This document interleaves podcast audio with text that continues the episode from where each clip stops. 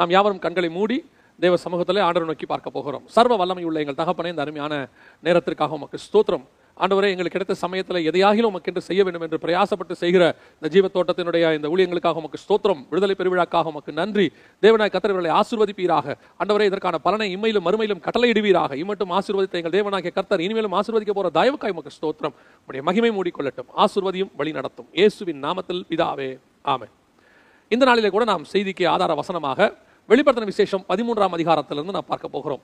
கடைசி காலத்தில் வர வேண்டியதான ஒரு அரசாங்கத்தை குறித்தும், அந்த அரசாங்கம் எப்படி கிரியை செய்ய போகிறது, பூமியை பிடிக்க போகிறது என்பதை குறித்தும் அந்த பதிமூணாம் அதிகாரத்தில் இருக்கிறது. அதை குறித்ததான சில காரியங்களை, அதுவும் அப்டேஷன்ஸ், இதை பற்றி நம்ம பல விஷயங்களை பேசியிருக்கிறோம். யூடியூப்பில் செய்திகள் கொடுத்துருக்கிறோம். அதோடு சேர்த்து அப்டேஷன்ஸையும் நாம் இன்னைக்கு பார்க்க போகிறோம்.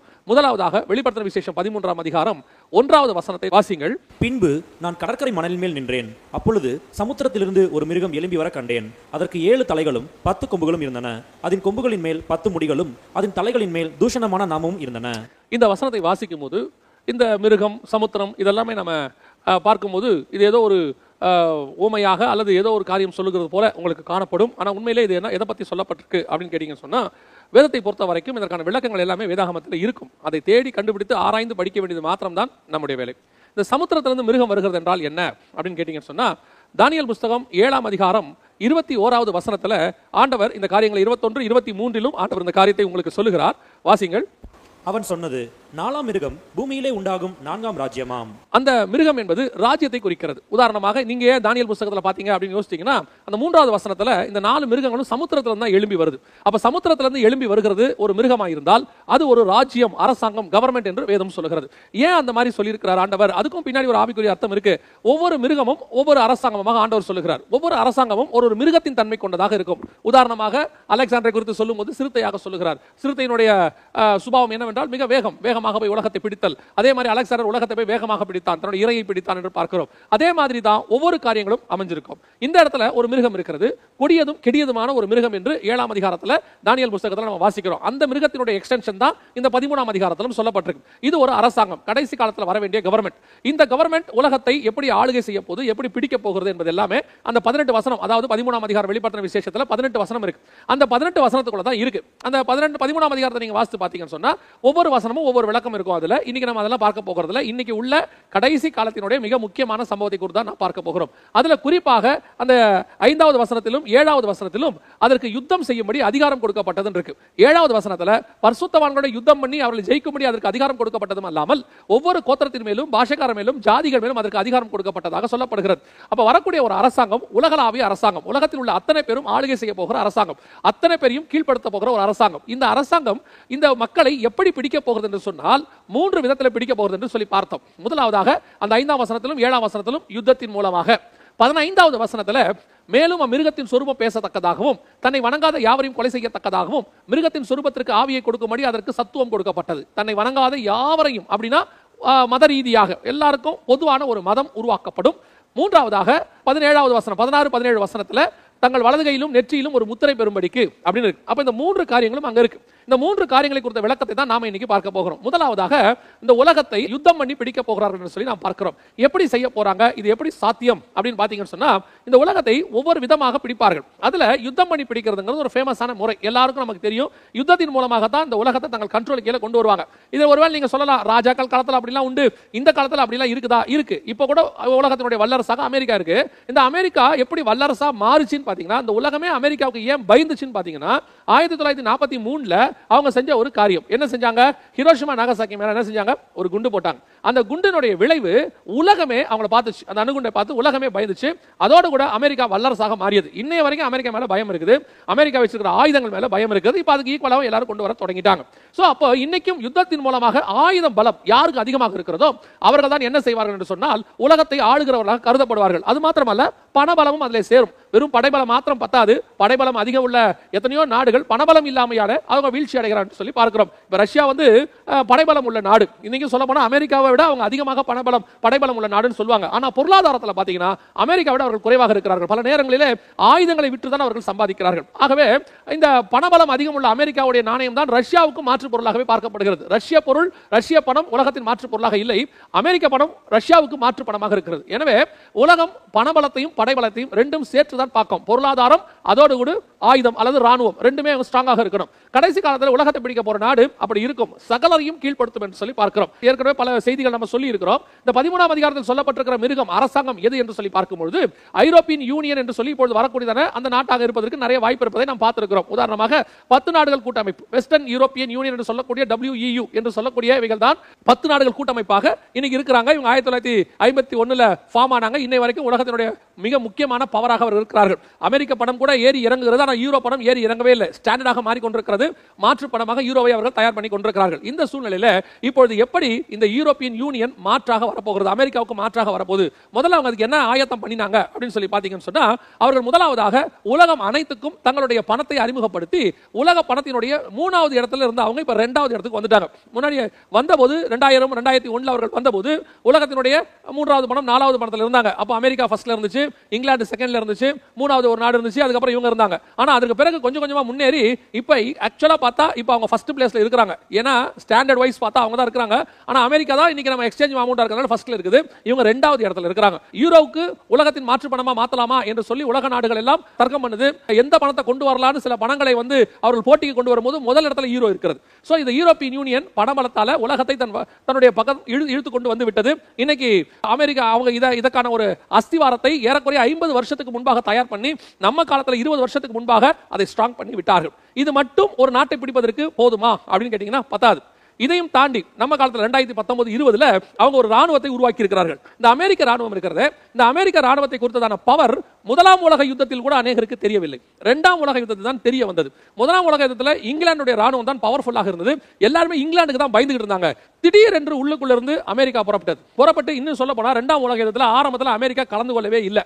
அமெரிக்கா வந்து உள்ளுக்குள்ள வந்து ஜப்பானால தான் உள்ள வந்துச்சு. இப்ப உள்ள வந்து அவர்கள் கொண்டு வந்த இந்த ஹிரோஷிமா நாகசாக்கியினுடைய அந்த தாக்குதல், அதற்கு பிறகு அமெரிக்காவுடைய பவர் வெளியே தெரிய ஆரம்பிச்சிச்சு. சடனாக அவங்க எழுப்பினாங்க. அதே மாதிரி தான் யூரோப்பியன் யூனியன் இது வரைக்கும் ஏறக்குறைய ஐம்பது அறுபது எழுபது வருஷமாக தங்களுக்கு என்று ஒரு ராணுவத்தை அவர்கள் வைத்துக் கொள்ளவே இல்லை. அவர்கள் அமெரிக்க ராணுவத்தை நம்பி இருந்தார்கள். இத்தனைக்கும் அதில் உள்ள நாடுகள் தனித்தனியாக ராணுவம் கொஞ்சம் உண்டு. இப்போ பிரான்ஸுக்கு உண்டு, ஜெர்மனிக்கு உண்டு, இட்டாலிக்கு உண்டு, இப்படி அவங்களா அவங்களுக்கு இங்கிலாந்துக்கு இருந்துச்சு. ஆனால் மொத்தமாக ஒரு ராணுவம் அவங்களுக்கு இல்லாமல் இருந்தது. அமெரிக்க ராணுவம் தான் அவங்களுக்கு சப்போர்ட்டாக இருந்தது யூரோப்புக்கு. இப்போ ஜெர்மனி தேசத்தினுடைய சான்சலர் என்ன சொன்னாங்க, நமக்கு ஒரு ராணுவம் வேணும்னு ஒரு முன்னெடுப்பு நடத்தி இப்போ அதுக்கான ஆயத்த பணிகள்லாம் செஞ்சுட்டே இருக்கிறாங்க. நான் நம்புறேன் மூன்றாம் உலக யுத்தம் வெடிக்கும் போது கடைசியாக யூரோப்பியனுடைய ராணுவத்தினுடைய பவர் வெளியே தெரிய வரும். அப்பதான் அவங்களுடைய சூப்பர் பவர் தெரிய வரும். ஏன்னு கேட்டா ஏறக்குறைய இருபத்தி ஒன்பது நாடு அவங்க கூட இருக்கு. எல்லா நாட்டிலிருந்து ராணுவம் ஒன்னா சேரும். ஐரோப்பா கண்டம் முழுக்க ஒரு ராணுவமாக மாறும்போது நீங்க யோசித்து பாருங்க, மிகப்பெரிய ராணுவ பலம் உருவாக போகுது. ஸோ பணபலத்துக்கு அப்புறம் படைபலத்தையும் அவங்க ரெடி பண்ணிக்கிட்டே இருக்கிறாங்க. இப்போ அதை அவங்க செய்ய ஆரம்பிச்சிருக்கிறாங்க. இப்போ அதையும் தாண்டி மூன்றாவதாக இப்போ அவங்க செய்து கொண்டிருக்கிற மிக முக்கியமான விஷயம் உலகத்தினுடைய பொருளாதாரத்தை தனக்கு நேராக திருப்புதல். அவங்க பணத்தை ஸ்ட்ராங் பண்ணது ஒரு பக்கம், உலகத்தின் பொருளாதாரத்தை தாம் பக்கம் திருப்புறாங்க. அமெரிக்கா உலகத்தின் பொருளாதாரத்தை தன் பக்கம் திருப்பிச்சு, எல்லாரையும் அங்க வர வச்சுச்சு, எல்லாத்தையும் பெஸ்ட் சயின்டிஸ்ட் எல்லாம் உருவாக்குனாங்க. எது உருவானாலும் அமெரிக்காவுடைய பங்களிப்பு இல்லாம செய்ய முடியாதுங்கிற அளவுக்கு அவங்க செஞ்சாங்க. அந்த இடத்தை இப்போது ஐரோப்பியன் யூனியன் செய்ய ஆரம்பிச்சிருக்கிறது. பல ப்ராஜெக்ட்ஸ், அவங்களுடைய மிகப்பெரிய ப்ராஜெக்ட்ஸ் எல்லாமே பார்த்தீங்கன்னு சொன்னால் உலகத்தினுடைய அடுத்த வல்லரசாக உருவாவதற்கான எல்லா வேலையும் செஞ்சுட்டு இருக்குது. இந்த முழு உலகத்தையும் இணைக்கக்கூடிய ஒரு பெரிய திட்டம் இருக்கு, நீங்க கேள்விப்பட்டிருப்பீங்கன்னு நினைக்கிறேன். சைனாவிலிருந்து சீ ரூட்டும், சைனாவிலிருந்து ரோட்வேஸும் இப்படி எல்லாம் போட்டுக்கிட்டு இருக்கிறாங்க. அது மட்டும் இல்லை, இந்த கேஸ் பைப் லைன், இது எல்லாமே நல்லா கவனிச்சு பாருங்களேன். ஐரோப்பா, ஆப்பிரிக்கா, ஆசியா மூணு கண்டத்தை இணைக்கிறதா இருக்கும். இந்த ரெண்டு அமெரிக்காவும் ஆஸ்திரேலியா இதுக்குள்ள வரவே வராது. நல்லா கவனிச்சு பார்த்தீங்கன்னா இவங்க எல்லாம் தனியாக்கப்படுகிறார்கள். ஐரோப்பாவும் ஆசியாவும் ஆப்பிரிக்கா இந்த மூன்று கண்டங்கள் மாத்திரம் இணைப்பு, காண்டினென்ட் மாத்திரம் இணைக்க மிக முக்கியமான வேலை செய்யுது. ஏன் இதை நான் உங்களுக்கு சொல்றேன்னா, இயேசு காலத்தில் சொல்லப்பட்டிருக்கிற உலகம் என்பது இது மூணு தான். இது ஐரோப்பா, ஆசியா, ஆப்பிரிக்கா. ஏன்னா அந்த காலத்தில் அமெரிக்கா ரெண்டும் கண்டுபிடிக்கப்படல, ஆஸ்திரேலியாவும் கண்டுபிடிக்கப்படல. இந்த மூன்று தான் இருந்தது, இந்த மூன்றுக்குள்ள தான் இருந்துச்சு. இப்போ கூட அமெரிக்கா வந்து குடியேறினதான காண்டினென்ட் தான் ஒழிய பூர்வீக குடிகள் நாங்கள் இருந்தவங்க இப்போ இல்லை, அவங்க எல்லாம் முடிஞ்சுட்டாங்க, மாயன் இனத்தார் முடிஞ்சுட்டாங்க. ஆஸ்திரேலியாவும் இருந்த பழங்குடியினர் எல்லாம் முடிஞ்சிட்டாங்க. இப்போ அங்கே இருக்கிறவங்க எல்லாம் கேட்டிங்கன்னா குடியேறினவங்க, அங்கே அதாவது மைக்ரன்ட்ஸ், அவங்களாம் அங்கே போனவங்க. அதே மாதிரி தான் சொல்கிறேன், இந்த மூன்று கண்டங்கள் தான் வெரி இம்பார்ட்டன்ட். அதாவது தீர்க்க தரிசனத்தின் படி இதிலிருந்து இவர்கள் உருவானவர்கள், இவங்களுடைய பிள்ளைகள் நீங்கள் வச்சுக்கொள்ளலாம். இப்போ இவங்க முழு உலகத்தையும் தன் கண்ட்ரோல் கீழே கொண்டு வருவதுக்கு எல்லாத்தையும் இணைக்கிறாங்க, அத்தனையும் கண்ட்ரோல் கீழே கொண்டு வருது, அடுத்த வல்லரசாக வராங்க. இதுலேயும் ஒரு பெரிய விஷயம்னா, இப்போ இந்த ஐரோப்பியன் யூனியன் செய்யக்கூடிய காரியங்கள் எல்லாத்தையும் கவனிச்சுட்டே வாங்க, அமெரிக்காவை தனிமைப்படுத்திக்கிட்டே வருது. அமெரிக்காவை எல்லாத்தையும் தனிமைப்படுத்துறாங்க. இப்போ ஃப்ளைட் விடும்போது கூட அவங்க என்ன சொன்னாங்கன்னா, அமெரிக்கன் ஃப்ளைட்ஸ் கொஞ்ச நாளைக்கு யூரோப்புக்குள்ள வர வேண்டாம்னு சொல்லியிருக்காங்க. காரணம் என்னன்னா கொரோனா வைரஸ் பேஸ் பண்ணி. அடுத்து பாதுகாப்பான நாடுகள் பட்டியலில் இருந்து அமெரிக்கா தூக்கிட்டு பாதுகாப்பு இல்லாத நாடுகள் பட்டியலில் அமெரிக்கா ஃபர்ஸ்ட் கொண்டு வந்திருக்காங்க. இந்த மாதிரி கொஞ்சம் கொஞ்சமா அமெரிக்காவை அவர்கள் ஒதுக்கிக்கிட்டே வராங்க, உதாசனப்படுத்துறாங்க. இது சாதாரணமான விஷயம்லாம் இல்ல. சிலர் சொல்றபடி ஏதோ சூழ்நிலைக்கு ஏற்ற மாதிரி கொரோனா வைரஸ்னால இப்படி நடக்குதா? இல்ல இல்ல, இது வந்து ஒரு பர்பஸா நடக்குது. நல்லா கவனிச்சு பாருங்க, யூஎன் விட்டு அமெரிக்கா கொஞ்சம் கொஞ்சமா வெளியே போயிட்டே இருக்குது, அப்புறம் யுனெஸ்கோ விட்டு வெளியே போயிருச்சு.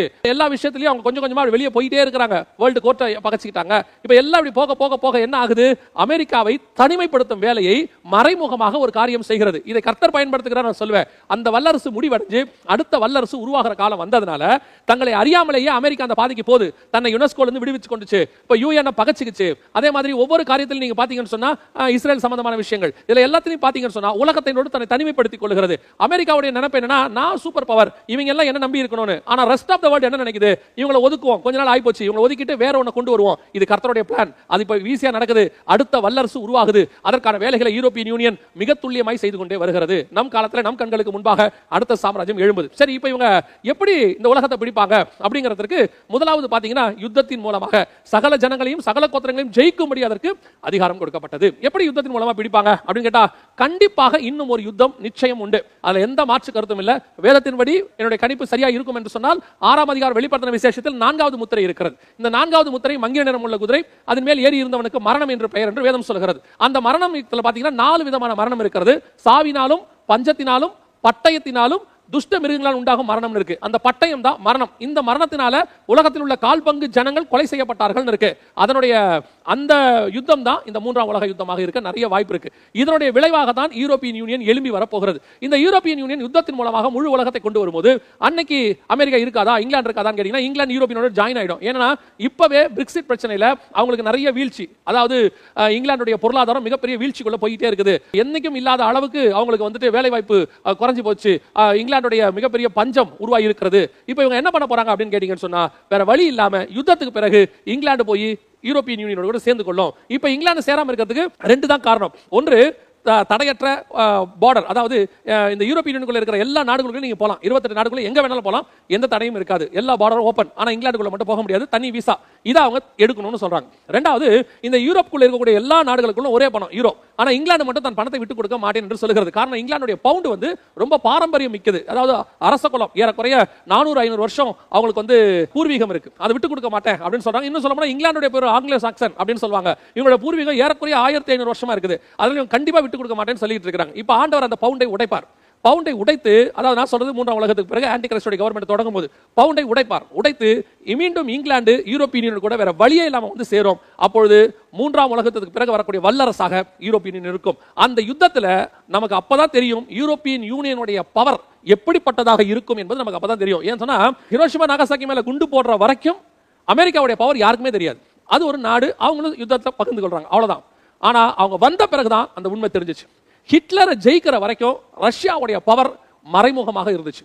எப்போ ஹிட்லர் யாருக்கிட்டையுமே தோக்காத ஹிட்லர் ரஷ்யா கிட்ட தோத்தாரோ அப்பதான் எல்லாருக்கும் தெரிஞ்சிச்சு, ஓ ரஷ்யா ஒரு பெரிய சூப்பர் பவர். அதே மாதிரி தான் யூரோப்பியன் யூனியனை எல்லாருமே சாதாரணமா நினைச்சுக்கிட்டு இருக்கிறாங்க. ஒரு நாள் யூரோப்பியன் யூனியன் யுத்தத்தில் தன்னுடைய முழு பலத்தை காட்டப் போகிறது.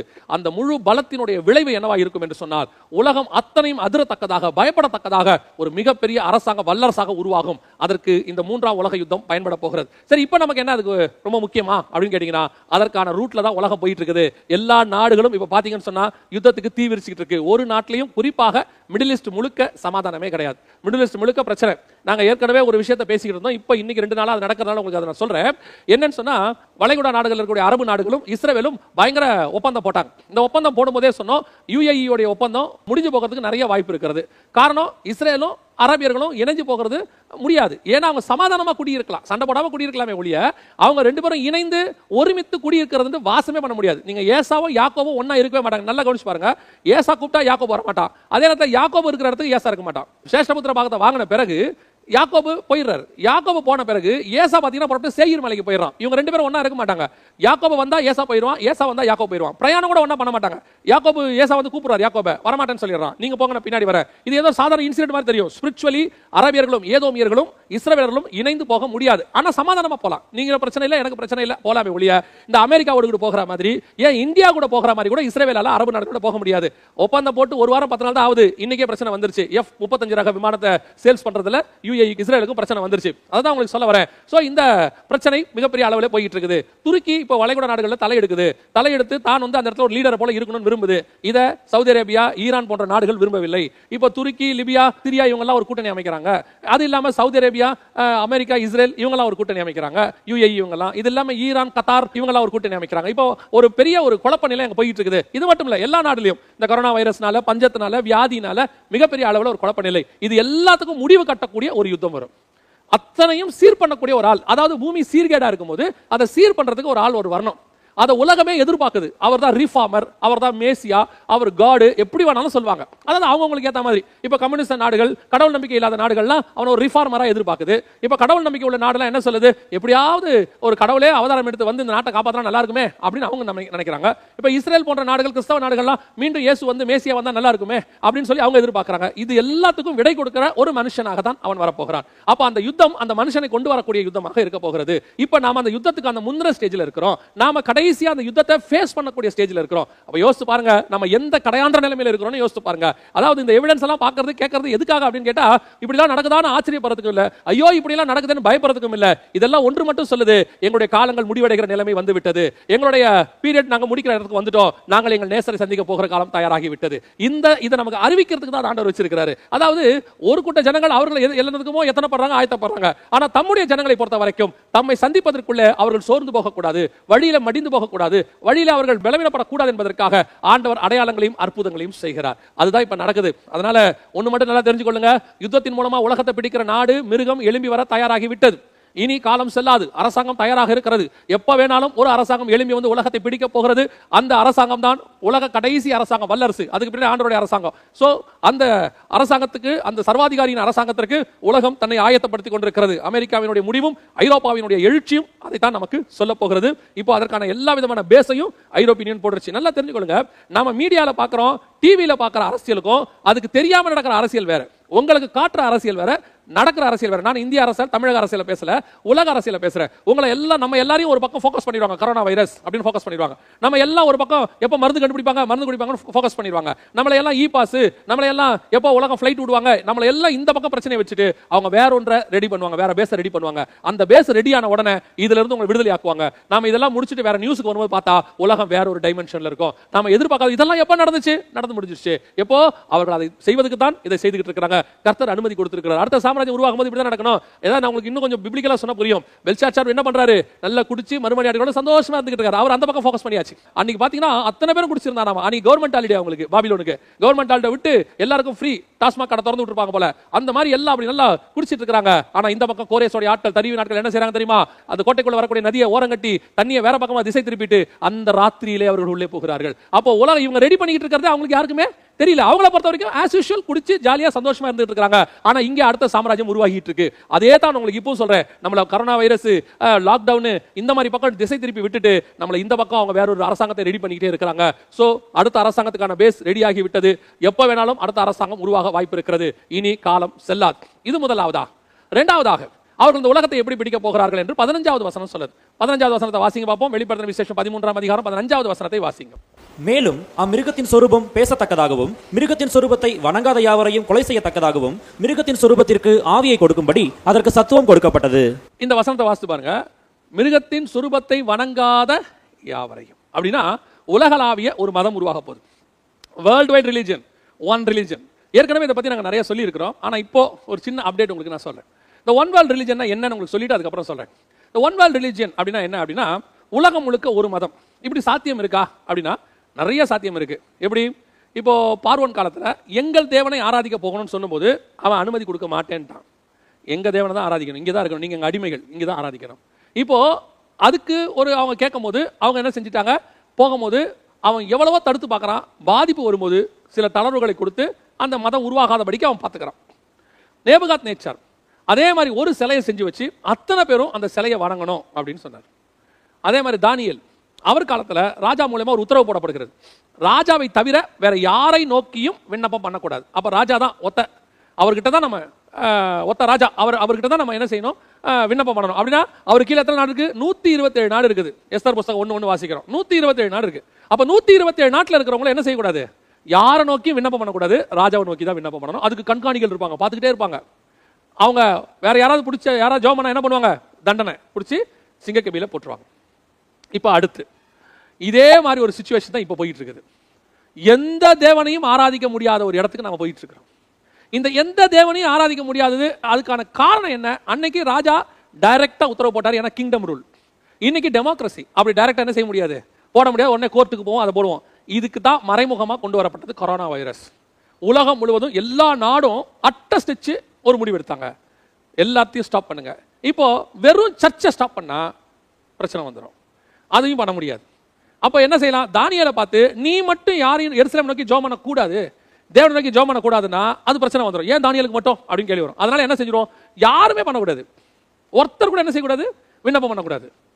அதே மாதிரி தான் வெறும் சர்ச்சை மூடுனா பிரச்சனை வந்துடும். அதுக்கு மேலே என்ன செய்யலாம், எல்லாத்தையும் மூடு, எந்த தேவனையும் விண்ணப்பம் பண்ணக்கூடாது. அப்படின்னா ஒரு ஒரு வாரமோ பத்து நாளோ ரெண்டு மாசமோ இந்த முழு உலகமும், அதாவது நான் சொல்றது வழிபாட்டு தலங்கள், எந்த தேவனையும் ஆராதிக்காம இந்த உலகம் இருந்திருக்கு.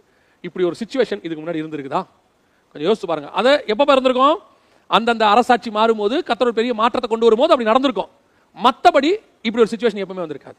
இப்போ உலகம் அனைத்தும் எந்த தேவனையும் வணங்காம எந்த தேவனையும் ஆராதிக்காம அத்தனை பேரும் அவங்க வீட்டுக்குள்ள இருக்கணும், யாரும் எந்த வழிபாட்டு தலத்துக்கும் வரக்கூடாது. இப்படி ஒரு சட்டம் எப்படி போடப்பட்டிருக்கு பாருங்க.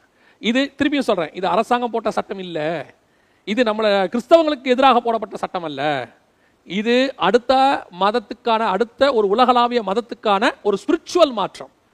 இந்த மதங்கள் எல்லாம் ஒழிக்கப்பட்டு த நியூ ரிலிஜியன் ஃபார்ம் ஆக போகுது. இப்போ என்ன சொல்ல வருவாங்க, இந்த வைரஸை இப்போ இருக்கிற எந்த ரிலிஜியனுமே கியூர் பண்ணல, எந்த ரிலிஜியன் எந்த மத நம்பிக்கையினாலும் இதை என்ன செய்ய முடியல, கியூர் பண்ண முடியல. அது எந்த மதமா இருக்கணும், சீன மதமோ கிரேக்க மதமோ இந்திய மதமோ அல்லது இஸ்ரேலிய மதமோ, எந்த கடவுளும் இப்போ என்ன செய்யல, கியூர் பண்ணல. இதை கியூர் பண்ணக்கூடிய ஒரு கடவுள், அடுத்து இதே மாதிரி ஒரு பெரிய வைரஸ் வரும்போது யாருமே கொரோனா வைரஸுக்கு தீர்வு கொடுக்கல, அவன் அற்புதங்களை செய்கிறவனாக உள்ளே நுழைவான். அவன் அற்புதங்களை செய்கிறவனாக உள்ளே நுழையும் போது ஆட்டோமேட்டிக்கா ஜனங்கள் அவனை கடவுளாக ஏற்றுக்கொள்வாங்க. பகுத்தறிவாதிகள் கூட ஏற்றுக்கொள்வாங்க. என்ன சொல்லுவாங்க தெரியுமா, இது வரைக்கும் கடவுள் இல்லைன்னு சொன்னையா உண்மை, ஏன்னா எந்த கடவுளும் என்ன செய்யல, நேரா வரல, எந்த கடவுளும் அற்புதம் செய்யல, எந்த கடவுளும் வானத்தில் அற்புதம் செய்யல. ஆனா இவன் யாரு, வரப்போற சர்வாதிகாரி, அவன் வந்து முழு உலகத்தையும் கண்களுக்கு முன்பாக ஒரு அற்புதங்களை செய்வான். வெளிப்படுத்தின விசேஷம் பதிமூன்றாம் அதிகாரம் பதிமூன்றாவது வசனத்தை வாசி. வெளிப்படுத்தின விசேஷம் பதிமூன்றாம் அதிகாரம் பதிமூன்றாவது வசனம். அன்றியும் அது மனுஷருக்கு முன்பாக வானத்திலிருந்து பூமியின் மேல் அக்கினியை இறங்க பண்ணத்தக்கதாக பெரிய அற்புதங்களை நடப்பித்து. முதலாவது இவன் என்ன பண்ண போறான், வானத்திலிருந்து அற்புதங்களை இறக்கக்கூடிய ஒரு பெரிய அற்புதம் செய்ய போறான். ரெண்டாவது, ரெண்டு தெசலோனிக்கேயர் புஸ்தகம் ரெண்டாம் அதிகாரம் ஒன்பதாவது வசனத்தை வாசிங்க. ரெண்டு தெசலோனிக்கேயர் ரெண்டாம் அதிகாரம் ஒன்பதாவது வசனம். அந்த அக்கிரமக்காரனுடைய வருகை சாத்தானுடைய செயலின்படி சகல வல்லமையோடும் அடையாளங்களோடும் பொய்யான அற்புதங்களோடும். இப்போ நல்லா கவனிச்சிங்கன்னா இங்கேயும் அற்புதம் அடையாளம், ஆனால் பொய்யான அற்புதம். மூணாவது ஒரு வசனம் இருக்குது, வெளிப்படுத்தின விசேஷம் பதினாறாம் அதிகாரம் பதிமூன்று பதினாலு வாசிங்க. அப்பொழுது வலுசற்பத்தின் வாயிலும் மிருகத்தின் வாயிலும் கள்ள தீர்க்கதரிசியின் வாயிலும் இருந்து தவளைகளுக்கு ஒப்பான மூன்று அசுத்தாவிகள் புறப்பட்டு வர கண்டேன், அவைகள் அற்புதங்களை செய்கிற பிசாசுகளின் அவைகள். அப்ப என்ன அர்த்தம், இப்ப இருக்கிற எந்த மதத்தினாலையும் அற்புதம் செய்ய முடியல, இன்க்ளூடிங் கிறிஸ்டியானிட்டி. நல்லா கவனிச்சுக்கொள்ளுங்க, நான் அதை தான் சொல்ல வரேன். இந்த கொரோனா வைரஸுக்கு உலகம் முழுக்க இருக்கிற இப்ப இருக்கிற எந்த மதத்தாலையும் என்ன செய்ய முடியல, விடுதலை கொடுக்க முடியல, எந்த மதக்காரங்களாலையும் அதுக்கு விடுதலை கொடுக்க முடியல. ஹோப் கொடுக்குறோம், கவலைப்படாதீங்க, உங்களுக்கு என்ன ஆகும், கியூர் பண்ணி சீக்கிரத்தில் இதுக்கு ஒரு விடுதலை கிடைக்கும். எல்லாருமே மதக்காரங்கள் கூட மருந்துக்கு தான் வெயிட் பண்றாங்களே ஒழிய. ஆனா ஒரு சிலர் இருக்கிறாங்க, எனக்கு தெரிஞ்சு ஒரு சிலர் இருக்கிறாங்க, அவங்க வந்துட்டு ஜோம் பண்ணி இதுல இருந்து பலர் விடுதலை ஆகியிருக்கிறாங்க. நான் மறைமுகமா நடந்ததை சொல்லவே இல்லை, நான் சொல்றது உலகளாவிய வேர்ல்டு வைடா வெளிப்பிரகாரமா பாத்தீங்கன்னா எந்த மதத்தாலையும் எங்க மதத்தில் இந்த வைரஸுக்கு கியூர் பண்ணக்கூடிய வல்லமை இருக்கிறதுன்னு போல்டா பகிரங்கமா எந்த மதத்தாலையும் சொல்ல முடியல. ஒரு மதம் ஒன்று உருவாகும், அவன் கொண்டு வருவான் அடுத்த வைரஸ் ஒன்று வரும், அல்லது அடுத்து இதை விட மிகப்பெரிய ஒரு கலாமிட்டியோ ஒரு மிகப்பெரிய டிசாஸ்டரையோ உலகம் சந்திக்கும். சந்திக்கும் போது அவைகளிலிருந்து மீட்கக்கூடியவனாக இவன் உள்ளே நுழைவான், ஒரு அற்புதத்தை செய்வான், ஒரு அடையாளத்தை உண்டாக்குவான், ஜனங்களுக்கு மிகப்பெரிய ஒரு மாற்றம் வரும். உலகளாவிய அத்தனை பேரும் இப்போ யோசிச்சு பாருங்களேன், உலகத்தில் இருக்கிற அத்தனை பேரும் எட்டு மாசமா எதிர்பார்க்கறது ஒரு விடுதலை, ஒரு ஹீலிங் எதிர்பார்க்குறாங்க. சித்தால கிடைக்குமா, ஹலோபதியில் கிடைக்குமா, ஹோமியோபதியில் கிடைக்குமா, இப்படி எல்லாம் கிடைக்குமா கிடைக்குமான்றாங்களே, அஃபிஷியல் அனௌன்ஸ்மெண்ட் வரல. இது கூட நான் சொல்றது மெடிக்கல் மெடிக்கல் லைன்ல. ஆனால் மத ரீதியாக எந்த மதமும் எங்கள் கடவுள் சுகமாக்குகிறார் அப்படின்னு இன்னும் சொல்லலை, போல்டாக சொல்லலை, இன்க்ளூடிவ்ஸ் ஆஃப் கிறிஸ்டியானிட்டி. இப்போ என்ன நடக்க போகுதுன்னு நான் உங்களுக்கு சொல்கிறேன். இந்த சந்தர்ப்பத்தை பயன்படுத்தி அடுத்து ஒரு காரியம் வரும்போது இந்த மதங்களால் செய்ய முடியவில்லை, ஒரு புது மதம் உருவாக்கப்படுகிறது. ஒன் ரிலிஜன் கொண்டு வருவான். அந்த ஒன் ரிலிஜனுக்கு காடாக நினைக்கக்கூடியவன் அவன் காடாக கூட ஏற்றுக்கொள்ள மாட்டாங்க. ஆனால் இந்த அற்புதத்துக்கு பிறகு அவனை கடவுளாக ஏற்றுக்கொள்வார்கள். பெரிய அற்புதத்தை செய்வான். வானத்திலிருந்து அக்கினி இறக்கக்கூடியதான அற்புதம் நடக்கும். இந்த மாதிரி காரியங்கள் எல்லாம் நடக்கும். தவளைகளுக்கு ஒப்பான அசுத்த ஆவிகள் வந்து கிரியை செய்ய ஆரம்பிக்கும். அதான் நான் இப்போ சொல்லுவேன், அந்த அசுத்த ஆவிகள் என்பது வெறும் நீங்கள் நான் நினைக்கிற மாதிரி நீட்டாக பல்ல வச்சுக்கிட்டு முடியை விரிச்சு போட்டுக்கிட்டு ஆடிக்கிட்டு இருக்கிறது மட்டுமே இல்லை. அசுத்தாவி அற்புதங்களையும் செய்யும். இப்போ கடைசி காலம் கொஞ்ச காலமாக நான் பார்க்குறேன், இந்த கிறிஸ்தவத்தில் நாம் என்னென்னலாம் செய்கிறோமோ அதை புறஜாதியாரும் செய்ய ஆரம்பிச்சிருக்கிறார். நாம் இங்கே குருடர்கள் பார்வையிடுகிறார்கள், செவிடர்கள் கேட்கிறான்னு சொன்னோம்ல, அது அவங்களும் சொல்கிறாங்க. ஒரு ஒரு ஒருத்தர் வந்து சொல்கிறார், இன்னொரு மதத்தை சார்ந்ததான ஒரு சாமியார் விதமாய் சொல்கிறாரு, நான் ஹீலிங் பண்ணுறேங்கிறாரு. அவர் சொல்கிறாரு, ஐ எம் அ ஹீலர், நான் ஹீல் பண்ணுறேன். எங்கிட்ட வந்து எத்தனையோ பேருக்கு நான் மந்திரம் ஓதி இருக்கிறேன், அவங்க ஹீல் ஆகிருக்கிறாங்க. இப்போ அங்கே ஹீலிங் நடக்குதா நடக்கலையா பொய்யா இல்லை, கேட்டால் ஹீல் ஆனவங்க எத்தனையோ பேர் இருக்கிறாங்க. அதில் இப்போ என்ன ஆகும், ஒரு மதம் ஒன்று வரும், அந்த மதத்தின் மூலமாக அற்புத அடையாளங்கள் பெருமளவிலே செய்யப்படும். அப்படி செய்யப்படும் போது திரளான ஜனங்கள் அவனுக்கு பின்பாக போவார்கள். இயேசு கிறிஸ்துக்கு பின்பாக ஏன் திரளான ஜனங்கள் போனாங்க? அவர் அற்புதங்களையும் அடையாளங்களையும் செய்ததுனால வந்தாங்க. இன்னைக்கு அந்த அற்புத அடையாளங்கள் இங்கே குறைஞ்சிருக்கிறதுனால இது அடுத்தது வரப்போகுது. அதான் சொல்கிறேன், கிறிஸ்து வருகிற வரைக்கும், சபை எடுத்துக்கொள்ளப்படுகிற வரைக்கும் இருக்கக்கூடிய ஆவிக்குரிய நிலைமைக்கும் சபை எடுத்துக்கொள்ளப்பட்ட பிறகு வரப்போகிற ஆவிக்குரிய நிலைமைக்கும் நிறைய டிஃப்ரென்ஸ் இருக்கும். நல்லா கவனிச்சு பாருங்க. இயேசு வரத்துக்கு முன்னாடி வரைக்கும் ஒரு இருண்ட காலம் இருக்குது. மல்கியாவிலிருந்து மத்தேயு வரைக்கும் ஒரு நானூற்றி முப்பது வருஷம் சொல்கிறோம். அது இருண்ட காலம் தானா அப்படின்னு கேட்டிங்கன்னா, இருள் இருக்கிற ஜனங்கள் பெரிய வெளிச்சத்தை கண்டார்கள். அப்போ அது வரைக்கும் அவங்க இதில் இருந்துருக்கிறாங்க இருள்ல. அப்போ அதே மாதிரி தான் இப்போ அடுத்த இது உருவாக போது. இப்போ இடைப்பட்ட காலம் இருண்ட காலம், ஆராதனை கிடையாது, துதி கிடையாது, எந்த மதத்திலையும் கிடையாது, எல்லாமே கிடையாது, எல்லாமே ஒரு பிளாங்க். இந்த பிளாங்க்குக்கு பிறகு ஒருத்தர் வரப்போகிறான். வந்து அவன் என்ன செய்ய போகிறான், ஒரு புது மார்க்கத்தை பொய்யான அடையாளங்களோடு சகல வல்லமையோடு, ரெண்டு தசைக்கு ரெண்டு ஒன்பது சொல்லுது, சகல சாத்தானுடைய சகல வல்லமையோடும் அடையாளங்களோடும் பொய்யான அற்புதங்களோடு வரப்போகிறான். கூடுமானால் தெரிந்து கொள்ளப்பட்டவர்களையும் வஞ்சிக்கத்தக்கதாக. ஏன், நல்ல வேதம் வாசிக்கிறவங்க கூட அதில் என்ன ஆக போகிறாங்க, சோரம் போக போகிறாங்க.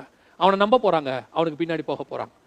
ஏன், அற்புத அடையாளங்களை வச்சு அவங்கள அவன் மயக்க போகிறான். அதனால தான் நான் எப்பவும் சொல்கிற வார்த்தை, அற்புத அடையாளங்களை வைத்து ஒரு ஊழியனையோ ஊழியக்காரனையோ டிசைட் பண்ணக்கூடாது. வார்த்தையை வைத்து, அந்த வார்த்தையால் இருக்கக்கூடிய வாழ்க்கையை வைத்து டிசைட் பண்ணணும். மரத்தை கனிகளால் தான் அறியணுமே ஒழிய வெறும் இலையை பார்த்து மட்டும் டிசைட் பண்ணிடக்கூடாது. இலையை பார்த்து அது மரம் என்ன மரம்னு சொல்லலாம், அதில் இருக்கிற அந்த இலையில் ஏற்பட்டிருக்கிற சின்ன மாற்றங்களை வைத்து நம்ம கண்டுபிடிக்க முடியும். ஆனால் கனியை வச்சு தான், அது கசப்பான கனியா சுவையான கனியா என்பதை வச்சு தான் அந்த மரத்தினுடைய முழு தன்மையை நாம் கண்டுபிடிக்க முடியும். அதைத்தான் நான் உங்களுக்கு சொல்லுகிறேன், வெரி கேர்ஃபுல்.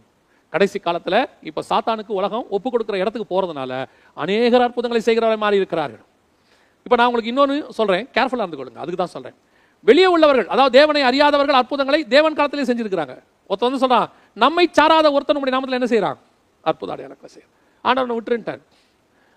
ஒரு பீரியடுக்கு அப்புறம் நமக்குள்ளேயே யூதாஸ் இருப்பான். அதான் ரொம்ப ஆபத்து. நமக்கு வெளியே இருக்கிறவங்க இந்த மாதிரி ஆட்களை பற்றி கவலையப்பட வேண்டாம். ஆனால் நமக்குள்ளேயே யூதாஸ் யார் தெரியுமா, அற்புத அடையாளங்களை செய்த ஒரு மனுஷன். ரெண்டு ரெண்டு பேராக இயேசு அனுப்பும்போது அவன் யார், அவனும் அற்புத அடையாளங்கள் செய்த ஒரு மனுஷன். அப்போ யோசித்து பாருங்க, இந்த யூதாஸ் ஒரு திருடன் என்று வசனம் சொல்லுது, ஆனால் அற்புத அடையாளங்களை செய்கிறவன் அவன் உள்ளே இருக்கிறான். இவன் தான் ஆபத்தானவன்.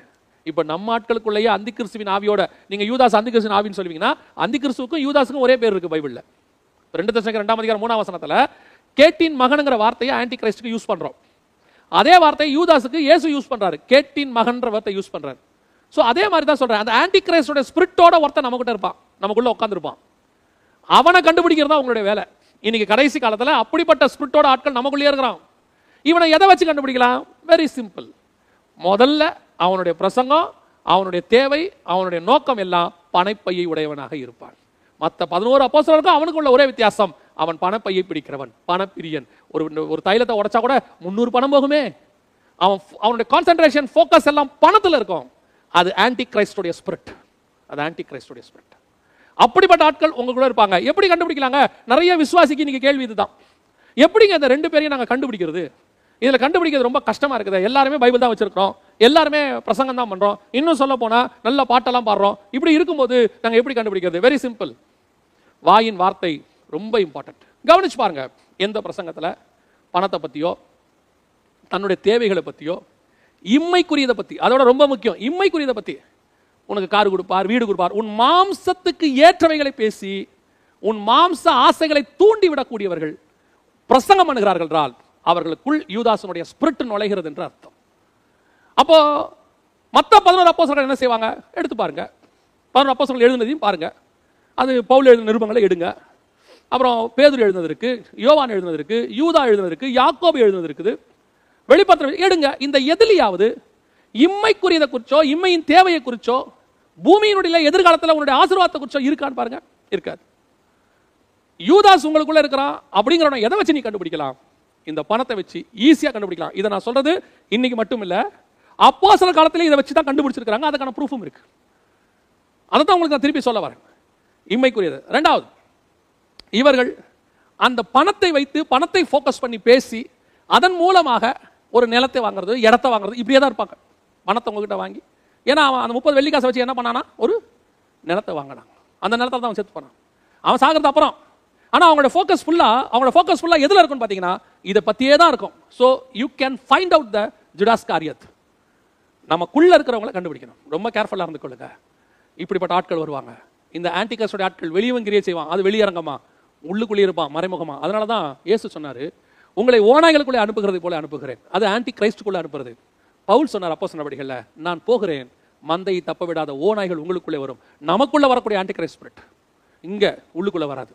ரொம்ப கேர்ஃபுல்லாக இருந்துக்கொள்ளுங்க, ரொம்ப கேர். விசுவாசிகளுக்கு தான் நான் உங்களுக்கு சொல்கிறேன், இப்படிப்பட்ட ஆட்களுக்கு எச்சரிக்கையாயிருங்கள்.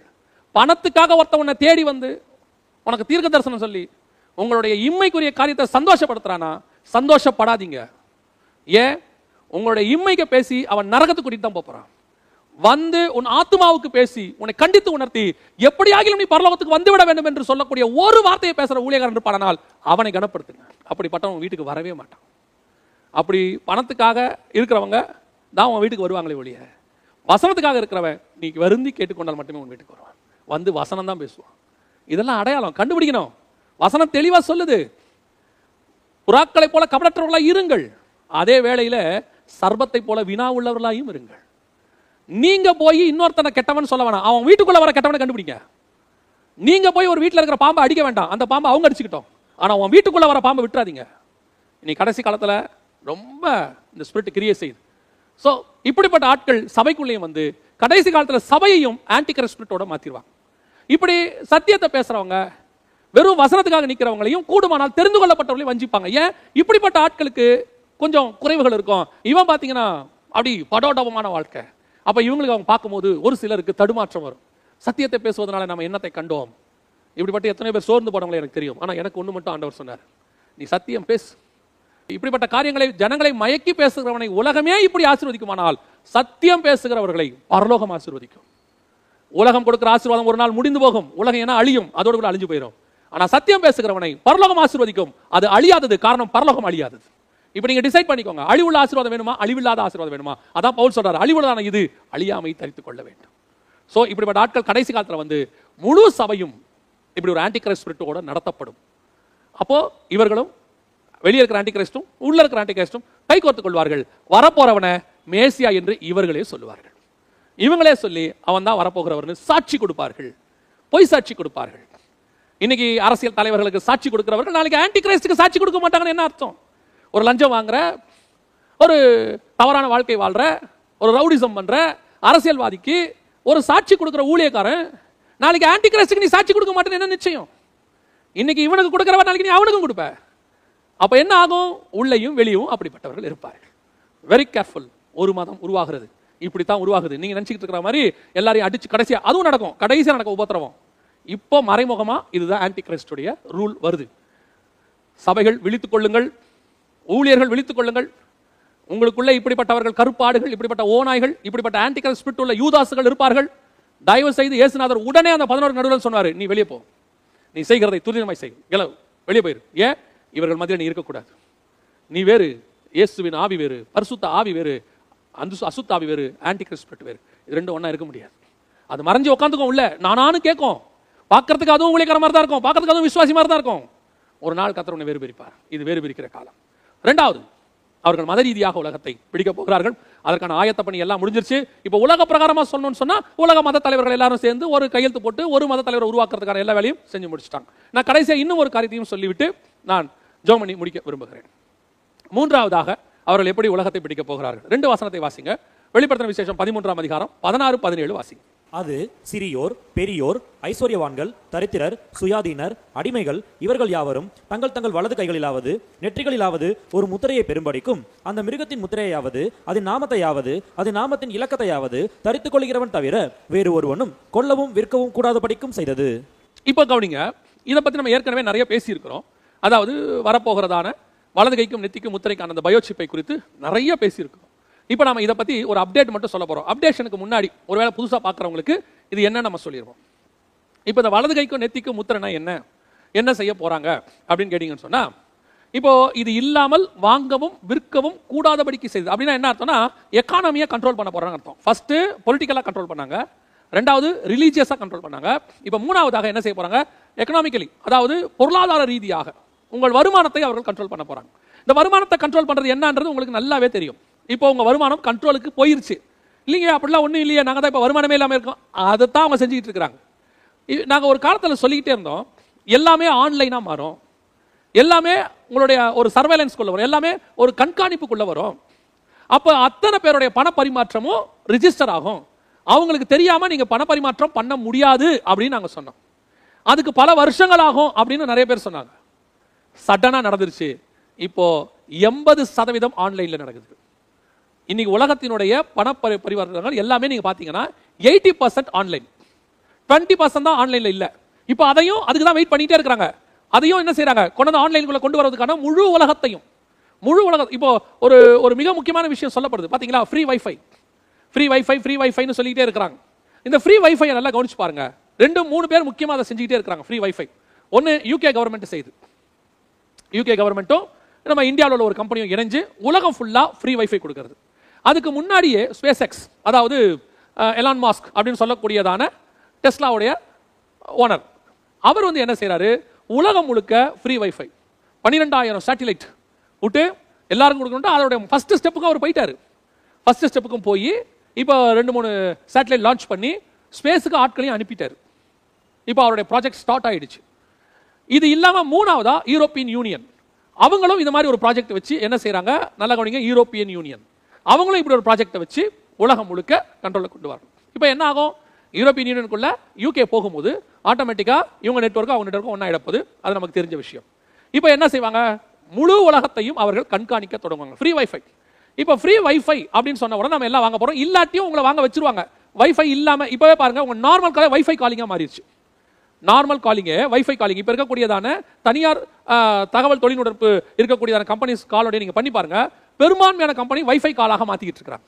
ஏன் இந்த வைஃபை காலிங்க்கு வராங்க அப்படின்னு கேட்டிங்கன்னு சொன்னால், உலகளாவிய ஃப்ரீ வைஃபை வரும்போது வேர்ல்டு வைட் ஒரே number, world wide one network, இதைத்தான் சொல்ல வரேன், உலகளாவிய ஒரு அரசாங்கம்.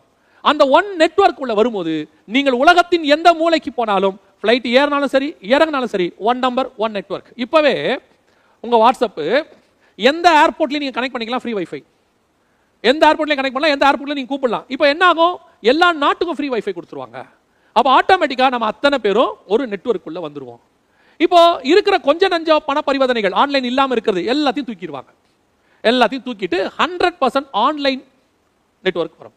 அப்படி வருமா அப்படின்னு கேட்டிங்கன்னா, ஹண்ட்ரட் பர்சன்ட் ஆன்லைன் எஜுகேஷன் வந்துருச்சு, hundred percent online work from home வந்து வர தொடங்கிருச்சு. இப்போ பெரிய பெரிய நிறுவனங்களே ஒர்க் ஃப்ரம் ஹோம் சக்ஸஸ்ங்கிறாங்க. ட்விட்டர் போன்ற கம்பெனிகளே சொல்கிறாங்க, எங்களுக்கு ஹோம் ஃப்ரம் ஹோம் வந்து சக்ஸஸ், அதனால் ஒர்க் ஃப்ரம் ஹோமை நாங்கள் ஹண்ட்ரட் பர்சன்டாக மாற்ற போகிறோம்னு சொல்கிறாங்க ட்விட்டர். அந்த மாதிரி எல்லா நாடுகளும் எல்லா கம்பெனிஸும் முடிவெடுக்கும் போது ஹண்ட்ரட் பர்சன்ட் எல்லா ஒர்க்கும் நெட்வொர்க், எல்லா ஸ்கூல்ஸும் நெட்வொர்க் கண்ட்ரோல், அதே மாதிரி எல்லா பண பரிமாற்றமும் நெட்வொர்க், ஒன் பேங்கிங் சிஸ்டம். இப்போ இது எல்லாத்தையும் கொண்டு வந்த பிறகு இது எல்லாத்துக்கும் இந்த ஆன்லைனுக்கும் மனுஷனுக்கும் நடுவில் இருக்கிற ஒரே மேட்டர் என்னன்னா, இந்த நெட்வொர்க்கையும் மனுஷனையும் இணைக்கணும். இப்போ அந்த மனுஷனையும் இணைக்கிறது என்னது, ஒரு செல்ஃபோன், ஒரு டிவி, ஒரு இன்டர்நெட்டு, அதாவது வெளியே இருக்கிறதான ஒரு ஹார்ட்வேர், அது இந்த ஹார்ட்வேர் மனுஷனோட இணைந்து இந்த நெட்வொர்க்குள்ளே கொண்டு வருது. ரெண்டு பேருக்கு நடுவில் அந்த நெட்வொர்க் இருக்குது, ரெண்டு பேரையும் பின்னுது, வலை பின்னுது. இது வெளியே இருக்கிற ஹார்ட்வேரும் இந்த மனுஷங்கிற ஹார்ட்வேரும், நான் உங்களுக்கு புரியதுக்காக சொல்கிறேன், இது ரெண்டையும் இந்த நெட்டு பின்னுது. இந்த நெட்டு பின்னி அதுக்கு பேர் நெட்வொர்க்குன்னு பேரு. இப்போ வெளியே இருக்கிற ஹார்ட்வேரும் இவனும் தனித்தனியா இருக்கிறதுனால தான் இந்த மனுஷனை ஹண்ட்ரட் பர்சன்ட் என்னால் என்ன பண்ண முடியல, கண்டுபிடிக்க முடியல. ஹண்ட்ரட் பர்சன்ட் இவன் நினைச்சானா இந்த நெட்வொர்க் வேணான்னு சொல்லிட்டானா இவனை எதுவுமே என்னால் செய்ய முடியாது, கண்டுபிடிக்க முடியாது. இவன் வேணான்னு சொல்லக்கூடாதுன்றதுக்காக என்ன பண்றாங்க, எல்லாத்தையும் மஸ்டா மாத்துறாங்க. உன் ரேஷன் கார்டு கிடையாது, இனிமேட்டு கைரேகை வை, இனிமேட்டு உனக்கு வந்து ஃபோன் நம்பர் இல்லாமல் உனக்கு வேலை கிடையாது, இனிமேட்டு உனக்கு பயோமெட்ரிக் இல்லாமல் எதுவும் கிடையாது, ஆதார் கார்டு இல்லாமல் எதுவுமே கிடையாது. ஏன் உன்னை மஸ்ட் ஆக்குறாங்க, உன்னை உள்ள கொண்டு வராங்க, நீ இது இல்லாமல் இருக்கக்கூடாது. அவங்களுடைய அப்பாரட்டஸும் மனுஷனும் ஒட்டி இருக்கணும். இந்த இந்த அவங்க சொல்லக்கூடிய இந்த ஹார்ட்வேர் இல்லாமல் நீங்கள் வாழவே முடியாதுங்கிற நிலையை உருவாக்கணும். அதுதான் அவங்களுடைய பிளான்.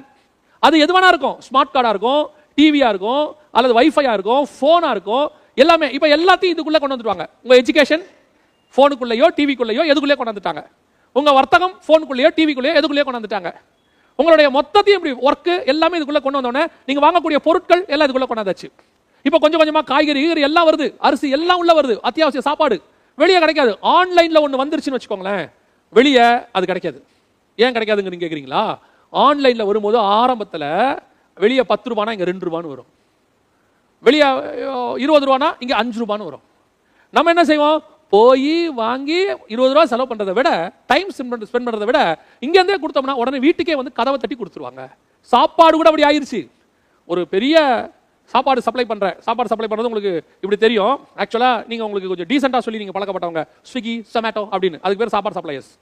இந்த சாப்பாடு சப்ளை பண்ற ஒரு பெரிய நிறுவனத்தினுடைய சிஇஓ எடிட்டோரியல் எழுதியிருக்கிறாரு, அவருடைய கம்பெனி எடிட்டோரியல் எழுதியிருக்கிறாரு, ரெண்டாயிரத்தி இருபத்தஞ்சுல இந்தியர்களுடைய எண்பது பர்சன்ட் தொண்ணூறு பர்சன்ட் இந்தியர்களுடைய இரவு சாப்பாட்டை நாங்கள் தான் நிர்ணயிப்போம், நாங்க சொல்றதுதான் அவங்க சாப்பிடுவாங்கன்னு எழுதுறாரு. எப்படி, எதனால அவருக்கு இந்த தைரியம் வருது? இப்போ நீங்க என்ன சொல்லுவீங்க, இல்லையே எனக்கு பிடிச்சதா சாப்பிடுவேன். எதை பிடிச்சதை சாப்பிடுவீங்க? அவர் கொடுக்கறதான மெனு கார்டில் இருக்கிறதுல உங்களுக்கு பிடிச்சது நீங்க சாப்பிடுவீங்க. அந்த மெனு கார்டில் இல்லாதது ஒன்று நீங்க கேட்டீங்கன்னா கிடைக்காது, நீங்க சாப்பிடவும் முடியாது. வேணான்னு சொன்னீங்கன்னா சாப்பாடு கிடையாது. இப்போ உங்க சாய்ஸை அவங்க வந்து முடிவு பண்றாங்க, உங்களுக்கு நீங்க என்ன சூஸ் பண்ணணுங்கிறத அவங்க முடிவு பண்றாங்க. நம்ம என்ன நினைச்சுக்கிறோம், ஒரு மெனு கார்டை பார்த்த உடனே ஐம்பது வெரைட்டி இருக்கு, ஐம்பது வெரைட்டி தான் இருக்கு, ஐம்பத்தோராவது வெரைட்டி உனக்கு வேணும்னா கிடைக்காது. நீங்க இன்னொரு ஹோட்டலுக்கு போனோம், இன்னொரு ஹோட்டலே அதே ஐம்பத்தோரு வெரைட்டி தான் இருக்கும், ஐம்பதாவது வெரைட்டி தான் இருக்கும். ஸோ நீங்க என்ன சாப்பிடணுங்கிறத அவங்க சூஸ் பண்றாங்க. இந்த மாதிரி ஒவ்வொன்றத்திலையும் ஒவ்வொன்றத்திலையும் கொண்டு வந்து நாளைக்கு எல்லாமே ஆன்லைன் ஆகும்போது ஆன்லைனுக்கும் உங்களுக்கும் ஒரே ஒரு கேப் இருக்கும். என்னது, ஒரு இன்ஸ்ட்ருமெண்ட் நீங்க இருக்கீங்க. இந்த ரெண்டுத்தையும் நெட் பண்ணணும், இணைக்கணும், நெட்வொர்க் பண்ணணும். என்ன செய்யலாம், இது ரெண்டும் தனித்தனியா இருக்கிறதுனால தானே மனுஷன் இன்னும் ஆடிக்கிட்டு இருக்கிறான். இந்த நெட்வொர்க்கை மனுஷனுக்குள்ள கொண்டாந்துட்டோம்னா மனுஷனை நம்ம கண்ட்ரோலுக்கு வந்துடுவான்ல, அதுதான் பயோமெட்ரிக். அதுக்கு முந்தின ஸ்டேஜில் தான் நீங்களும் நானும் இருக்கிறோம். உங்களுக்கு புரியும் என்று நினைக்கிறேன். We are in very very very dangerous state. இதுக்கு அடுத்த ஸ்டேட் அவங்க உங்களை முழுவதுமாக கண்ட்ரோல் பண்ணுவாங்க. இப்போவே உங்களுடைய ஹண்ட்ரட் பர்சன்ட் உங்கள் கால் சர்வைலன்ஸ். உங்களுக்கு தெரியுமா, நீங்கள் லொக்கேஷன் ஆன் பண்ணியிருந்தாலும் ஆன் பண்ணாவிட்டாலும் உங்கள் ஃபோனில் நீங்கள் எங்கே போகிறீங்கன்னு ரெஜிஸ்டர் ஆகிடும். இப்போவே நீங்கள் பேசுகிறத வச்சு, முந்தி நீங்கள் பண்ணுற எஸ்எம்எஸை வச்சு தான் உங்களுக்கு என்ன விருப்பமாக இருக்குன்னு அவங்க என்ன செய்வாங்க, உங்களை சர்வைலன்ஸ் பண்ணுவாங்க. இப்போத்தி லேட்டஸ்ட் டெக்னாலஜி சொல்கிறேன், நீங்கள் பேசுகிறத வச்சு. நீங்கள் ஒன்று பேசுகிறீங்க, இது வேணும் இது வேணும்னு கேட்டிங்கன்னா அடுத்த ஒரு பத்தாவது நிமிஷத்தில் உங்களுக்கு ஆடு வரும். நீங்கள் என்ன பேசுனீங்களோ அந்த ஆடு உங்களுக்கு வரும். இப்போ நடக்குது, நான் டெஸ்ட் பண்ணி பார்த்துட்டு உங்களுக்கு சொல்கிறேன் நடக்குது. Very careful. Hundred percent surveillance இடத்துக்குள்ளே வந்துட்டோம். நாம் அல்லது நம்முடைய பிள்ளைகள் முழுவதுமாக உலக சர்வாதிகாரியின் கையிலே மாட்டுகிற சூழ்நிலை உருவாகி விட்டது. இப்போ கொஞ்சம் கொஞ்சமாக கொஞ்சம் கொஞ்சமாக இந்த கேப்பை எதுக்கு யூஸ் பண்ணியிருக்கிறாங்கன்னு நினைக்கிறீங்க? இந்த லாக்டவுன்னா என்ன, உங்களை வீட்டில் உட்கார வச்சு வீட்டுக்குள்ளே இருந்து வாழ்றது எப்படின்னு உங்களுக்கு சொல்லிக் கொடுக்குறாங்க. வீட்டுக்குள்ளே இருக்கிற உங்களை ஹண்ட்ரட் பர்சன்ட் எப்படி கண்காணிக்கிறது, கண்ட்ரோல் பண்ணுறதுன்றது அவங்க சொல்லி அவங்க கற்றுக்குறாங்க. இதான் நடந்துகிட்டு இருக்கு. நீங்கள் இதுக்கு நடுவில் கொரோனா வைரஸு, அந்த கொரோனா வைரஸ் எப்போ தீரும், எப்போ வேக்சின் கிடைக்கும், அந்த வேக்சின் ஒன்று கண்டுபிடிச்சி முடிக்கும் போது அவங்க சொன்ன அந்த அப்பாரட்டஸ், அவங்க சொன்னக்கூடிய அந்த அந்த ஹார்ட்வேர் உங்கள் உடம்புக்குள்ளே போடுறதுக்கான வரும். அதை இப்போவே உங்களுக்கு அனௌன்ஸ் பண்ணியிருக்கிறாங்க. அதுக்கு பேர் தான் பயோமெட்ரிக். அது கொண்டு வருவதற்கு பில்கேட்ஸோடைய நிறுவனம் சொல்லியிருக்குது. அதுக்கு பேர் தான் ஐடி டுவெண்ட்டி டுவெண்ட்டி இந்த ஐடி டுவெண்ட்டி டுவெண்ட்டி ரெண்டாயிரத்தி இருபதில் உருவாக்குறாங்க. உங்களுக்கு தெரியுமா, ஐடி டுவெண்ட்டி டுவெண்ட்டின்னு பேர், ஆனால் அவர் இதோடைய பிளானை சொல்லும் போது, ஐடி இந்த பிளான் அவர் ஃபஸ்ட்டு அனௌன்ஸ் பண்ணும் போது ரெண்டாயிரத்தி பதினாலு ரெண்டாயிரத்தி பதினாலு அனௌன்ஸ் பண்ணுறாரு, நாங்கள் இப்படி ஒரு ஐடி கொண்டு வர போகிறோம், ஐடி டுவெண்ட்டி டுவெண்ட்டின்னு ஐடி டுவெண்ட்டி டுவெண்ட்டி போடணும், வேக்சின் போடணுங்கிற இந்த பிளானை ரெண்டாயிரத்தி பதினாலில் சொல்றாரு. ஆனால் பதினெட்டுல சொல்றாரு உலகளாவிய மிகப்பெரிய வைரஸ் ஒன்று வரப்போகுதுன்னு சொல்றாரு. அந்த வைரஸுக்கு இந்த வேக்சின் தான் மருந்துங்கிறாரு. ஆனால் இந்த மருந்தை வைரஸ் வரதுக்கு முன்னாடியே சொல்றாரு, அஞ்சு வருஷத்துக்கு முன்னாடி. எப்படி இப்போவாது புரிஞ்சுக்கோங்க, ப்ரீ பிளான்ட் வேர்ல்டு. இதெல்லாம் ஒரு இருபத்தஞ்சு வருஷத்துக்கு முன்னாடி இருபது வருஷத்துக்கு முன்னாடி அவங்க டிசைன் பண்ண போயிட்டு அவங்கள அந்த டிசைனுக்கு நேராக கர்த்தர் தான் நடத்துறாரு. ஏன்னா உலகத்தை ஒப்படைக்கணும், முடிக்கணும் உலகத்தை. இப்போ அவங்க அதன்படி செஞ்சுக்கிட்டு இருக்கிறாங்க. ஸோ இப்போ இந்த ஐடி டுவெண்ட்டி டுவெண்ட்டி வரும், மனுஷனுக்கும் நெட்வொர்க்குக்கும் நடுவில் இருக்கிறதான அந்த கனெக்ஷன் முழுவதுமாக அற்று போய் மனுஷனும் நெட்வொர்க்கும் ஒன்றாக மாறுவார்கள். இதுக்கு நடுவில் எலான் மாஸ்க் என்ன சொல்றாரு, ஒரு நீரோ லிங்கின் ஒரு சிப்பை வச்சு நான் செக் பண்ண போறேன்னு சொல்லிட்டு இருந்தவர் இப்போ சொல்றாரு இன்னும் மூணு வாரத்துக்குள்ள செக் பண்ண போறாங்க. ஃபர்ஸ்ட் பர்சனுக்கு வச்சாச்சு, இப்போ அந்த மனுஷன் என்ன யோசிக்கிறான்னு அவர் கண்டுபிடிப்பாரு. அந்த மனுஷனுக்கு அவர் என்ன சொல்றாருன்னா யோசிக்கிறத கண்டுபிடிப்பேன்னு சொல்லலை. அவர் என்ன சொல்றாருன்னா இப்போ மூளை சம்பந்தப்பட்ட வியாதிகள் இருக்குது இல்லைங்களா, சில பார்க்கின்சன் வியாதிகள் இந்த மாதிரிலாம் இருக்குது. இந்த மாதிரி வியாதிகள்லாம் அது ரொம்ப யூஸ்ஃபுல்லாக இருக்கும். டிப்ரெஷனையே எடுத்துருவாங்களாம். எப்படிங்க முடியும்? கொஞ்சம் யோசிச்சு பாருங்க. உங்கள் மைண்டில் டிப்ரெஷனே எடுத்துட்டு வரான் அவர். இனிமேட்டு யாருக்குமே டிப்ரெஷன் இல்லாத ஒரு வாழ்க்கையை கொடுப்பாரு. அந்த டிப்ரெஷன் இல்லாமல் கொடுப்பேன்னு சொன்ன ஒரே ஆள் ஆண்டவராக இயேசு கிறிஸ்து ஒருவர் மட்டும்தான். வருத்தப்பட்டு பாரம் சுமக்கிறவர்களே நீங்கள் எல்லாரும் என்னிடத்துல வருங்க, நான் உங்களுக்கு இளைப்பாறை தருவேன். அடுத்த வார்த்தை இயேசு சொல்றாரு, உலகம் கொடுக்கக்கூடாததும் எடுக்கக்கூடாதுமான சமாதானத்தை நான் உங்களுக்கு தரேன். இவர் சொல்றாரு நான் தரேங்கிறாரு. இப்போ புரியுது ஆல்டர்னேட் எங்கே வருதுன்னு, எந்த இடத்துக்கு வருதுன்னு பார்த்தீங்களா? எல்லாமே ஆன்டிகிரஸ்ட் டூலுக்கு ரெடி பண்ணிட்டு இருக்காங்க ரெடி பண்ணிட்டு இருக்காங்க இந்த நியூரோ லிங்கை கொண்டு வந்து உங்களுக்குள்ள லிங்க் பண்ண போறாங்க. இப்போ சேட்டலைட் வழியா பன்னிரெண்டாயிரம் சேட்டலைட் உங்களை வாட்ச் பண்ண போகுது. நீங்க வைக்கிற ஒவ்வொரு ஸ்டெப், நீங்கன்னா உங்களை மட்டும் இல்லை, ஹோல் வேர்ல்டு ஃப்ரீ நெட்வொர்க், அத்தனை பேரும் ஹண்ட்ரட் பர்சன்ட். இதில் அடுத்தது என்ன, மூளையை கண்ட்ரோல் பண்ண தொடங்கினாங்கன்னா மூளை சாவை அவங்க ஏற்படுத்த முடியுமா முடியாதா? அப்போ நீ வாழணுமா வாழ வேணாமான்னு அவங்க டிசைட் பண்ணுவாங்க. மூளைக்குள்ள சிப்பை வச்சு உங்களை கண்காணிக்கிறோம். அடுத்து மூளையை செயல்பாட்டை நிறுத்துறதுக்கு எவ்வளோ நேரம் ஆகும்? Brain dead, finish. அவங்க நினைச்சா நீங்க வாழலாம், அவங்க நினைச்சா நீங்க உயிரோடு இருக்கலாம். நீங்க பிரோஜனம் உள்ளவராக இருந்தால் அவங்களை உயிரோட வைப்பாங்க. உங்களால செலவு அதிகமாகுது, உங்களால ஒரு பிரோஜனம் இல்லை, சுவிட்ச் ஆஃப் பண்ணுவாங்க, ஃபினிஷ், அவ்வளோதான். இப்போ புரியுதுங்களா? வாங்கவும் விற்கவும் கூடாதபடிக்கு செய்ததுங்கிறது முடிச்சாச்சு, over, everything is over. கர்த்தர் சொன்னபடி துல்லியமாக நூறு சதவீதம் நிறைவேறிவிட்டது. இனி காலம் செல்லாது. ஒருபுறம் முழு உலகத்தையும் அரசியல் ரீதியாக அவர்கள் கண்ட்ரோல் பண்ண தொடங்கியிருக்கிறாங்க, மறுபுறம் மத ரீதியாக முழு உலகத்தையும் தங்கள் கண்ட்ரோல் கொண்டு வந்திருக்கிறாங்க, கொண்டு போகிறதுக்கான எல்லா வேலையும் செஞ்சுக்கிட்டு இருக்கிறாங்க. மூன்றாவது வணிக ரீதியாக முழு உலகமும் அவர்கள் கண்ட்ரோல் கீழே போயிட்டு இருக்கு. உங்களையும் என்னையும் அவர்கள் ஒரு பப்பட்டை போல, அதாவது ஒரு பொம்மையை போல வச்சிருக்கிறாங்க. நமக்கு சுயாதீனம் ஆண்டவர் கொடுத்தது, அந்த சுயாதீனத்தை அவர்கள் திருடுகிறார்கள். நமக்கு ஆண்டவர் ஒரு சுதந்திரம் கொடுத்திருக்கிறாரு, நமக்கு யோசிக்க சுதந்திரம் கொடுத்திருக்கிறாரு, சிந்திக்க சுதந்திரம் கொடுத்திருக்கிறாரு, என் இஷ்டப்படி செய்யலாங்கிற ஒரு சுதந்திரத்தை என்னை உண்டாக்கின தேவனே எனக்கு கொடுத்திருக்கிறாரு. ஆனா என் கூட இருக்கிற சக மனுஷன் அதை திருட பார்க்கிறான். அது மனுஷன் அல்ல, அவனுக்குள் கிரியை செய்கிற பிசாசினுடைய ஆவி. வெரி கேர்ஃபுல்லாக இருங்க. இதெல்லாம் தப்பிக்க என்னங்க செய்யணும்? இனிமேட்டு சேட்டலைட் எல்லாம் மாற்ற போறீங்களா? இனிமேட்டு இந்த மத ரீதியாக ஏற்படுத்தப்பட்டதான இந்த கட்டமைப்பை உங்களால் மாற்ற முடியுமா? இல்ல உலகத்தில் வரக்கூட மூன்றாம் உலகத்தை நீங்க தடுக்க போறீங்களா? அப்ப என்ன அர்த்தம்? இனி உங்களால் எதுவும் செய்ய முடியாது. இவைகள் எல்லாம் சம்பவிக்க வேண்டியதே, ஆண்டவர் சொன்னதுதான் சம்பவிக்க வேண்டியது. இதுல இருந்து மாத்திரத்துக்கு ஒண்ணுமே கிடையாது. இனிமேட்டு இனி உங்களால் ஒன்றும் செய்யவும் முடியாது. இப்போ யோசிச்சு பாருங்க, சேட்டலைட் இல்லாம நான் ஒரு வாழ்க்கை வாழணும்னு உங்களால் முடியுமா? ஏன்னா சேட்டலைட் இருந்தால் தான் என்ன அது கண்காணிக்குது. இனிமேட்டு எனக்கு சேட்டலைட் வேண்டாம், முடியுமா உங்களால? முடியாது. சரிங்க, என் அளவுக்கு நான் பாத்துக்கிறேன். இனிமேட்டு எனக்கு செல்போன் வேண்டாம். உங்களுக்கு வேண்டாம், உன் பிள்ளைக்கு ஆன்லைனுக்கு வேண்டாம். உங்க பிள்ளையை விட்டு உங்க வீட்டில் விட்டுருவாங்களா? உங்க பிள்ளைக்கு எனக்கு என் பிள்ளைக்கு படிப்பே வேண்டாம், முடிவெடுப்பீங்களா? ஏன்? அது வழியா தான் கண்காணிக்க போறாங்க. இனி டெஸ்ட் நடக்க போகுது, அது வழியா எல்லாமே நடக்க போகுது. சரி, ஓகே, படிப்பு கூட வேண்டாம், வேலை, எனக்கு வேலையும் வேண்டாம். ஏன்? இனி ஆன்லைன் ஒர்க் தானே நடக்க போகுது, எல்லாம் ஒர்க் ஃப்ரம் ஹோம். அப்படியே நான் வேலைக்கு போனாலும் எனக்கு கண்காணிக்கிற காரியம் கொடுத்துருவாங்க. வேலையும் வேணாம், வீட்டில் இருப்பேன். இருப்பீங்களா? முடியுமா? சாப்பிட வேணாம். நம்ம என்ன பண்ணணும்? ரேஷன் கடைக்கு போய் ஃப்ரீ அரிசி வாங்கினாலும் கைரேகை வைக்கணும். இப்போ எப்படி இருப்பீங்க சொல்லுங்க? அப்போ இதை நம்மளால் என்ன செய்ய முடியாது? மாற்ற முடியாது. அப்போ ஒன்றும் செய்யலாம், இதுலேருந்து தப்பிக்கலாம். எப்படி தப்பிக்க முடியும்? இந்த உலகத்தை விட்டு செவ்வாய் கிரகத்துக்கு போயிடலாமா? இல்லை இங்கிருந்து தாண்டி நிலாவில் போய் குடியிருக்கலாமா? இதெல்லாம் உங்களை என்ன ஏமாத்தினதான ஹம்பக்கு, உங்களை என்ன ஏமாத்தினதான ஒரு சயின்ஸ். இந்த சயின்ஸை வச்சு உங்களை என்னையும் கொஞ்ச நாள் ஏமாற்றிக்கிட்டு இருந்தாங்க. உங்களால் செவ்வாய் கிரகத்துலையும் வாழ முடியாது, நிலாவிலையும் வாழ முடியாது. இன்னும் சொல்ல போனால் இந்தியா விட்டு இன்னொரு ஊரில் இனி வாழவும் விடவும் மாட்டாங்க உங்களை. அப்போ என்ன பண்ணலாம்? இதெல்லாம் தப்பிக்கிறதுக்கு ஒரே ஒரு வழி தான் இருக்குது. அந்த வழி ஆண்டவராக இயேசு கிறிஸ்து என்கிறதான வழி. அவரே சொன்னார், நானே வழியும் சத்தியமும் ஜீவனுமாக இருக்கிறேன். வரப்போகிறதான மிகப்பெரிய ஆபத்திலிருந்து உன்னை பாதுகாக்கிற ஒரே ஒரு ஆண்டவர் ஆண்டவராக இயேசு கிறிஸ்து ஒருவர் மட்டுமே. காரணம் என்ன தெரியுமா? இது எல்லாம் வரும்னு சொன்ன ஆண்டவர் தான் இதெல்லாம் தப்பிக்கிற வழியும் சொல்லியிருக்கிறாரு. மற்றவங்க எல்லாம் இதையும் சொல்லவே இல்லை, அதனால அவங்களுக்கு வழியும் தெரியாது. இப்படி எல்லாம் ஒரு தெரு ரூட் போடுவாங்கன்னு தெரிஞ்ச ஆண்டவர் தான், இந்த இந்த மேப்பை வரைஞ்ச ஆண்டவர் தான். அதில் ஒரு தப்பிக்கிறதுக்கான வழியை வச்சு வரைஞ்சாரு. இப்போ நம்மளை அப்படிதான் தப்பிக்கிற வழி வச்சிருக்கிறார். இது ஒரு விடுதலை பெருவிழா. உங்களுக்கு மெய்யான விடுதலை நான் சொல்ல போகிறேன். என்ன மெய்யான விடுதலை தெரியுமா? வரப்போகிற மிகப்பெரிய ஆபத்திலிருந்து உங்களையும் உங்கள் சந்ததியும் உங்கள் குடும்பத்தையும் பாதுகாக்கிற இவ்வளத்தையும் அறிவித்த அந்த ஒரு தேவன் இயேசு கிறிஸ்து ஒருவரே பாதுகாக்க வல்லமை உள்ளவராக இருக்கிறார். வேற யாராலையும் பாதுகாக்க முடியாது. அப்ப நாங்க என்னங்க செய்யணும்? Very simple. இயேசு உங்ககிட்ட கேட்டது மத மாற்றம் அல்ல, இயேசு உங்ககிட்ட கேட்டது பெயர் மாற்றம் அல்ல, இயேசு உங்ககிட்ட கேட்டது மனமாற்றம். இயேசுவே, என் உள்ளத்தில் வாரும், என் பாவத்தை மன்னியும், உம்முடைய பிள்ளையாய் என்னை ஏற்றுக்கொள்ளும், உம்முடைய ரத்தத்தால் என்னை கழுவும், இந்த அறிக்கை இருதயத்தில் விசுவாசித்து வாயில நீ உண்மையா அறிக்கை பண்ணினா நீங்கள் ரட்சிக்கப்படுவீர்கள் என்று வேதம் சொல்லுகிறது. உங்களை உங்கள் குடும்பத்தை காப்பாற்றுறதுக்கு வேற ஒரு நோ மோர் சான்ஸ். ஒருவேளை நான் சொல்றது இப்போ உங்களுக்கு எப்படி தெரியும் தெரியாது, ஆனால் இப்படிப்பட்ட சூழ்நிலைகள் வரும்போது ஏற்கனவே நமக்கு சொன்னாங்களே என்று நீங்கள் யோசிப்பீர்கள். ஆனால் தப்பிக்கிறதுக்கு அப்போ வழி இருக்காது. இதுவே ரட்சணை நாள். இன்னைக்கே ஆண்டவர் உங்களுக்கு ஒரு வாய்ப்பை தருகிறார். இன்றைய விடுதலையாக்கத்துக்கு உங்களுக்கு ஒரு வழியை தருகிறார். நீங்கள் யாராக இருந்தாலும், எந்த மதத்தை சார்ந்தவராக இருந்தாலும், எந்த இனத்தை சார்ந்தவராக இருந்தாலும், அவர் தமிழத்தில் வந்தவனை புறம்பே தள்ளுகிறதில்லை.